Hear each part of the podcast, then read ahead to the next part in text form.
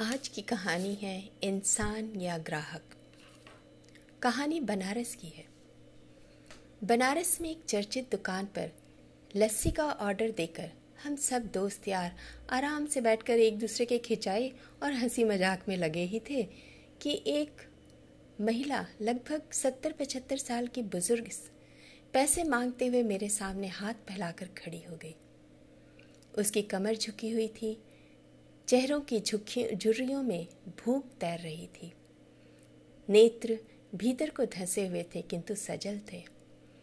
उनको देखकर मन में न जाने क्या आया कि मैंने जेब में सिक्के निकालने के लिए डाला हुआ हाथ वापस खींचते हुए उनसे पूछ लिया, दादी, लस्सी पियोगी?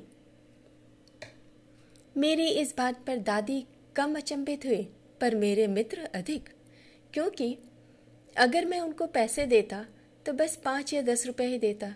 लेकिन लस्सी तो पच्चीस रुपए की है।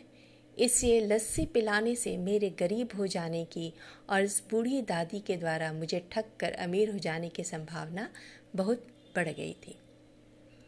दादी ने सचाते हुए हामी भरी और अपने पास जो मांग कर जमा किए हुए छः सात रुपए थे, वो अपने कांपते हाथों से मेरी ओर बढ़ाए। मुझे कुछ समझ नहीं आया। तो मैंने उनसे पूछा, ये किस लिए? इनको मिलाकर मेरी लस्सी के पैसे चुका देना बाबूजी, महिला ने कहा। भावुक तो मैं उनको देखकर ही हो गया था। रही बची कसर उनकी इस बात ने पूरी कर दी। एकाएक मेरी आँखें छलछला आईं और भर भराए हुए गले से मैंने दुकान वाले से एक लस्सी बढ़ाने को कहा।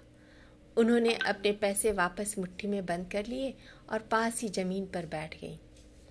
अब मुझे अपनी लाचारी का अनुभव हुआ। क्योंकि मैं वहाँ पर मौजूद, दुकानदार, अपने दोस्तों और कई अन्य ग्राहकों की वजह से उनको कुर्सी पर बैठने के लिए नहीं कह सका। डर था कि कहीं कोई टोक न दे, कहीं किसी को इस भीख मांगने वाली बूढ़ी महिला के, उनके बराबर में बिठाए जाने पर आपत्ति न हो जाए। लेकिन वो कुर्सी जिस पर मैं बैठा था, वह मुझे काट रही थी।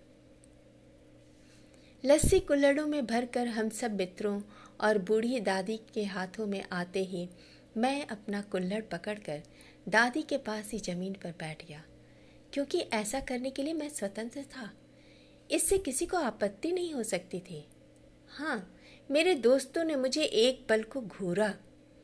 लेकिन वो कुछ कहते, उससे पहले ही दुकान के मालिक ने आगे बढ़कर दादी को उठाकर कुर्सी पर बैठा दिया। और मेरी ओर मुस्कुराते हुए हाथ जोड़कर कहा, ऊपर बैठ जाइए साहब। मेरे यहाँ ग्राहक तो बहुत आते हैं, किंतु इंसान कभी कभार ही आता है। तो हमारी कहानी ये यहाँ पर ख़त्म हुई। और इस कहानी ने हमें एक इंसान से परिचित करवाया। हर व्यक्ति के अंदर इंसानियत छिपी होती है, लेकिन दिखावे के चक्कर में हम इंसानियत भूल जाते हैं। हमारी पोशाक जो है, वो हमें पीछे खींचती रहती है। हम ये सोचते हैं कि अगर हम किसी गरीब की मदद करते हैं या कुछ उसकी सहायता करते हैं तो लोग क्या कहेंगे? और इस विचार के आते ही मन में इंसानियत पीछे बैठ जाती है। तो हमें इंसानियत को जीवित रखना है, उसे बाहर निकालना है। धन्यवाद।